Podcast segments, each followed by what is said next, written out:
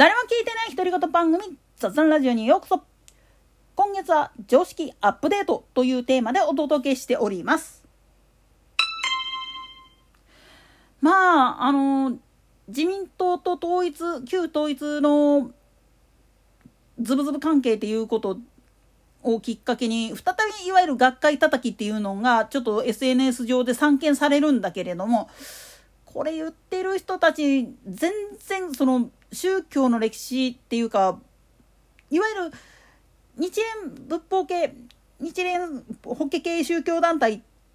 ていう風にくくられてるグループっていうのの歴史っていうのを分かった上で喋ってるのかなっていうのとプラスしてその戦時下でケチがついたっていう部分、そこを知った上でちゃんと喋ってるのかなっていう話なんですよね。なんでやねん。というのも戦時下において創価学会はいっぺん潰されてるんですよ。紙札を受けんかったっていうたった一言で。実はいわゆる政教分離っていうのを言った最大の目標っていうか目的っていうのは、この軍部があるいは政府が当時の時の権力持っている政府機構が独断と偏見で信仰を侵害してはいけない、あるいは宗教というものに対して強制をかけてはいけないっていうことで言ってる話であって、どこの宗教団体がどんな政党を持ってあるいは支持して政治に関わったとしたってそれは問題がないよっていうことでやってたわけなんですよ。ただなんで毎回学会が叩かれるかっていうと、その戦時下の時に公安にマークされたっていうケチがついてるわけなんですよね。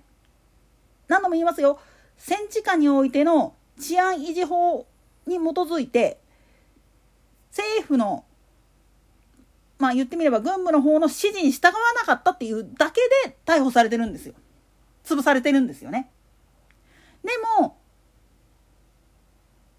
言っちゃなんだけれども、創価学会以外の宗教団体も実のところは反発してたんです、最初のうちは。ただ教祖様を守るため本山を守るためっていう口実を作って結局紙札を受けたわけなんですよね。でもほとんどの宗教団体がこの時にむっちゃくちゃ後悔したんですよ。守ってやることができんかった。確かに本山は守られたかもしれないけど神道を守れなかった、あるいは国そのものを守ってやることができなかったっていう、国そのものが燃えてしまって帰る場所を失ってしまったら意味がないじゃんって、そこにみんな気づいて物ごっつい言ってみれば落ち込んだんですよね。じゃあなんで学会叩きっていうのが起きるかっつったら、まず一つ目の勘違いとしては公明党を作ったいきさつっていうのがもうちぐはぐなんですよね。なんでやねん。これは何回も言うけれども、もともと言ってみれば共産党であれ自民党であれ協力してくれるところに対しては選挙協力やりますよっていうふうに手は挙げてたんですよ。でも言ってみれば共産党にしたら取り込んだから以上は我々の指示に従いみたいなことを言ったがために蹴ったし、で自民党は自民党でお前らみたいなカルトはって言いながら統一を囲ってたっていう事実が今出てきてるわけなんですよね。都合のいい時に宗教団体使うっていうのは政治家としては常套手段ですわ。ただそれゆえに自分たちが振り回されてないかっていう風になった時に言い訳が立たないんですよね。だから結局叩く相手って言った時にっていうことなんですよ。だからこんな野党与党潰してしまえっていうか、ちゃんと正してあげなあかんよねっていうことで決闘したのが言ってみれば公明党の役目なんですよ。だから野党時代の時に共産党以外の野党が団結できたのは公明党がこんなこと言ってたらいちいちスキャンダルで上げ足取ってたら、ちゃんとやらなきゃいけない審議っていうのが国民が本当に知りたいことっていうのが見えなくなっちゃうでしょっていうふうに言ったがためだったし、で今の自公政権になった時も